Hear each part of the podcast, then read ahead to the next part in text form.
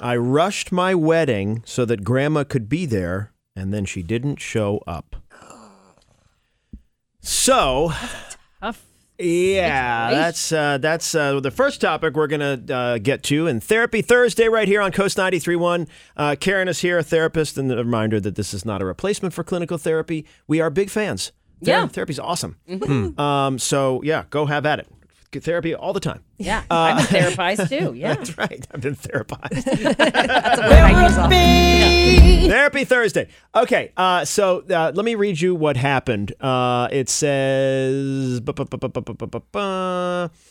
Um, it says, I was recently married. Uh, I rushed the wedding because my terminally ill grandmother wanted more than anything to be able to attend. The time came and she did not show up. Uh, she did not call to let me know she would not be there. As I was walking down the aisle, I noticed she was not in the crowd uh, and it crushed me and i'm having a hard time getting over this and um, grandma is still with us and she's not addressed this with grandma because she says i just don't have the heart Yeah. to say anything about it well and it must be like you don't know how much longer she's around and do you want to spend her final days in conflict Plus, it's like for Mm-hmm. me, like, how do you get mad or like s- confront a grandparent? Like, Right. that's how I always was. Like, Yeah. they're There's- sort of untouchable, right? They are Right. grandparents.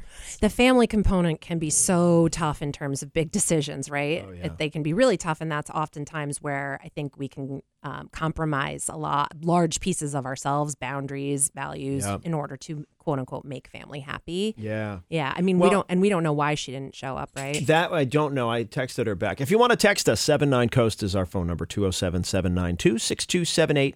Um, Uh, the the other thing here is like, how do you forgive Yeah. someone without actually talking to them? Yeah. So this is actually great. So there's a lot of different definitions of forgiveness, right? There's religious forgiveness where it's just, you know, we accept and it's okay that this thing happened oftentimes. And then there's what I talk about in sessions is where f- forgiveness is not saying it's okay what you did, but it is accepting that this thing happened. And then we have to take a look at what is this anger? What is the role that her hurt and anger is playing in her life now? It sounds like she's having a really difficult Yeah. time, so it's Right. playing a really large role. And so when you can identify the role that it's playing, then we kind of take a step back and say, okay, what could you understand around grandma's actions? I hmm. I don't know why she didn't show up, whether or not it was because of her own illness or was she mm-hmm. potentially I don't know, f- insecure about what might happen if she shows up, could she fall, something like this. I have no idea, right? But could this woman say, is there something that you could understand, not feel great about, but could you Right. understand why she didn't show up?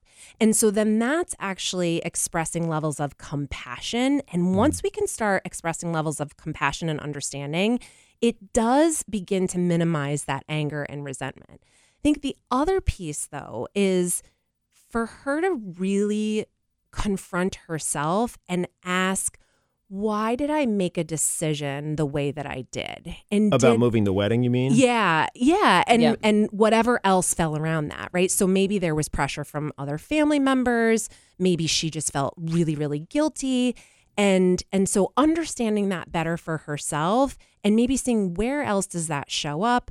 You know, it might show up in other areas of life too that cause some conflict as well. But once we can kind of confront and accept our own role because we do play a role Sure. in things. You know, I think that that is the opportunity to learn and move forward too. And it's kind well, and what I'm hearing you say, and tell me if I'm interpreting Sure. this the right way, is that it's not excusing what someone did. Correct.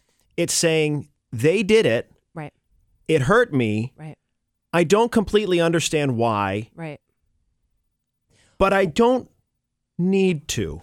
R- well, to go to that higher level of forgiveness, uh, um, a lot of times we look at could we actually understand maybe some reasons why? Could we look at their background? This Hmm. is especially in family. Could we look at, you know, how they grew up or whatever it is? And these, these are different convoluted situations that I'm thinking about. But if she can have some understanding, maybe, and maybe this is talking to her uh, parent about this, not grandma, but the parent to get some understanding, um, it might reduce some of that. But I think also anger and resentment and frustration is oftentimes because there is resistance to accepting this thing happened. We want to in our the backs of our mind change the outcome and the outcome is not going to change. And so how much are you suffering now because you're wanting so badly for an out for that outcome to have been different?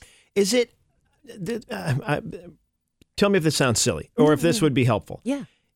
Imagining that you're having a conversation with grandma and she apologizes Totally. and you tell her you're upset and you hug it out and you're just happy that she's still around. Like just creating that imaginary thing.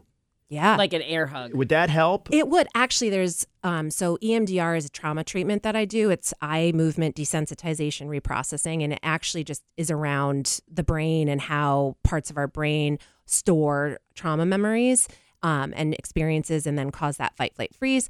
And a lot of times in EMDR, the interventions are exactly that, right? So we would have, a, I would have a person actually go back into that situation and replay it, right? And maybe, maybe it would be she writes a letter with no intention to send, but writing can oftentimes also reduce a lot of mm. levels of anxiety and frustration. Mm. Get out all the things that you need to get out on that letter to her.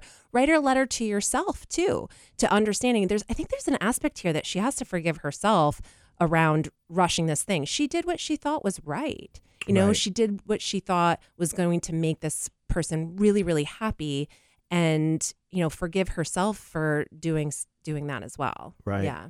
Someone said, uh, and I think this is an interesting suggestion. Someone Mm-hmm. said uh, m- maybe you can you can t- tell you know share a moment with grandma who, who who may not have shown up at the wedding, but maybe share some photos from the Yeah. Mm-hmm. wedding. Tell her about it, and maybe you Oof. don't need to get an apology, or you know, but you can but you can tell her, and maybe that would help close it. Sure. I, I maybe I don't know what the the content of their relationship is or the context of their relationship is now, but I think the other question is, you know, do you have a, a, a good marriage now? Did you have a good wedding day? Are you also paying so much more attention to this negative thing Right. that I understand is hurtful, but is that shadowing your wedding and your marriage? All the good stuff. yeah. Mhm. Yeah.